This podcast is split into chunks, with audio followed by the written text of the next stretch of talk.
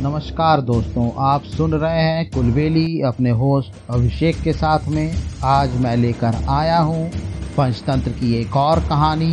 आइए शुरू करते हैं कहानी आपके होस्ट अभिषेक के साथ में। दो सांप। एक राजा था, वो बेहद परेशान था। उसकी परेशानी की वजह थी उसका बेटा, जो बहुत कमज़ोर था वह दिन व दिन और कमज़ोर होता जा रहा था।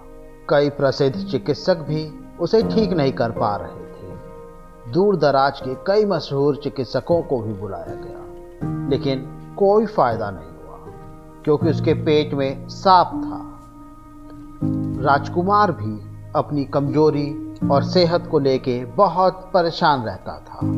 अपने पिता को दुखी देखकर वो बहुत दुखी था। अपनी ज़िंदगी से तंग आकर एक रात वह महल छोड़कर कहीं दूसरे राज्य में चला गया। उसने एक मंदिर में रहना शुरू कर दिया और अन्य लोग जो कुछ भी उसे दान देते, उसी से उसका काम चल रहा था। वो वही खा पी लेता था। इस नए राज्य का जो राजा था, उसकी दो बेटियाँ थी। वे बेहद अच्छे, संस्कारी और खूबसूरत थी। बेटियों में से एक ने कहा पिताजी, आपके आशीर्वाद से हमें दुनिया के सभी सुख प्राप्त हैं। वहीं दूसरी बेटी ने कहा, इंसान को सिर्फ़ अपने कार्यों का ही फल मिलता है।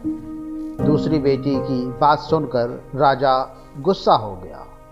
एक दिन उसने अपने मंत्रियों को बुलाकर कहा, इसे ले जाओ और इसका महल के बाहर किसी के साथ भी शादी कर दो। यह अपने कार्यों का फल भोगेगी।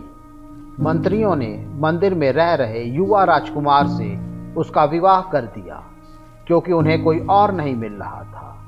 राजकुमारी अपने पति को भगवान मानती थी। वह खुश थी और अपनी शादी से संतुष्ट थी।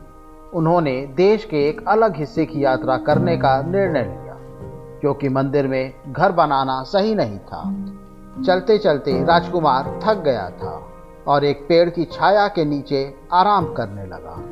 राजकुमारी ने पास के बाज़ार से कुछ भोजन लाने का फैसला किया। जब वह लौटकर आई तो उसने अपने पति को सोया देखा और पास के एक बिल से उभरते सांप को भी देखा। उसकी नज़र पति के मुँह पे गई। तो उसने अपने पति के मुँह से उभरते हुए एक और सांप को देखा। वह छिपकर यह सब देखने लगी। पेड़ के पास के सांप ने दूसरे सांप से कहा तुम इस प्यारे राजकुमार को इतना दुख क्यों दे रहे हो? इस तरह तुम खुद का जीवन खतरे में डाल रहे हो। अगर राजकुमार जीरा और सरसों का गर्म पानी पी लेगा तो तुम मर जाओगे। राजकुमार के मुँह के सांप ने कहा, तुम सोने की दो घड़ों की रक्षा अपनी ज़िंदगी को खतरे में डालकर भी क्यों करते हो? जबकि इसकी तुमको कोई ज़रूरत नहीं है। अगर किसी ने गर्म पानी और तेल को डाला तो तुम भी मर जाओगे। बातें करने के बाद वे अपने अपने स्थानों के अंदर चले गए।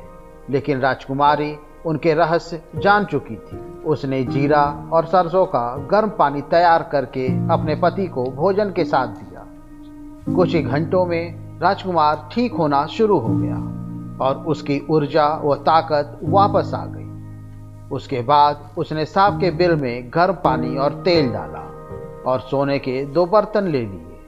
वह राजकुमार अब पूरी तरह से ठीक हो गया था और उनके पास दो बर्तन भर सोना भी था। वे दोनों ही खुशी खुशी से रहने लगे। दोस्तों, इस कहानी से हम लोगों को यह शिक्षा मिलती है कि दुश्मनों की लड़ाई में आपका फ़ायदा हो सकता है, इसलिए सतर्क रहें। और अपने दुश्मनों पर नज़र रखें। साथ ही आज के लिए बस इतना ही। मुझे उम्मीद है आज की कहानी आपको पसंद आई होगी। हम मिलते हैं अपने नए एपिसोड में। तब तक के लिए हमें आज्ञा दें। नमस्कार।